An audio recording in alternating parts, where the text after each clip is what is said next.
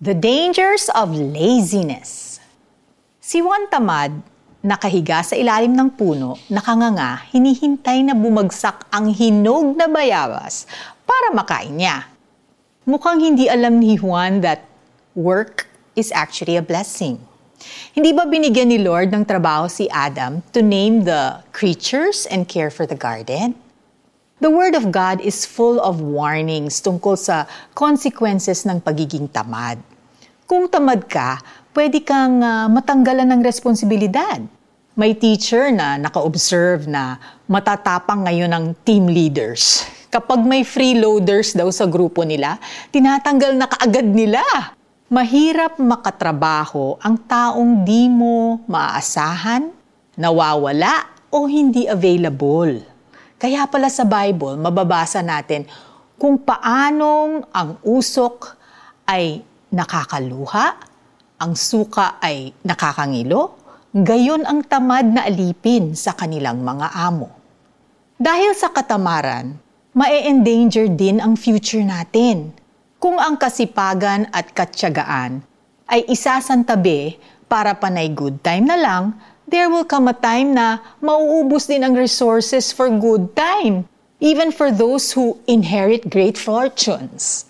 Paano na kung sorpresahin tayo ng krisis kagaya na lamang ng pandemic? And finally, dahil sa katamaran, we might develop serious health conditions. Ang lifestyle mo ba ay tulog, kain, online entertainment, repeat? Studies show na hindi healthy ang ganitong lifestyle. You can gain unwanted weight or you can starve.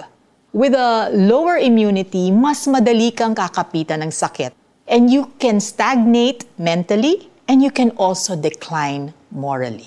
Gutom ang papatay sa taong batugan pagkat ayaw niyang ikilos ang kanyang mga kamay. That's in Proverbs 21:25. Katulad ni Juan Tamad, natuto na rin siyang magsinungaling at manlinlang ng kanyang kapwa.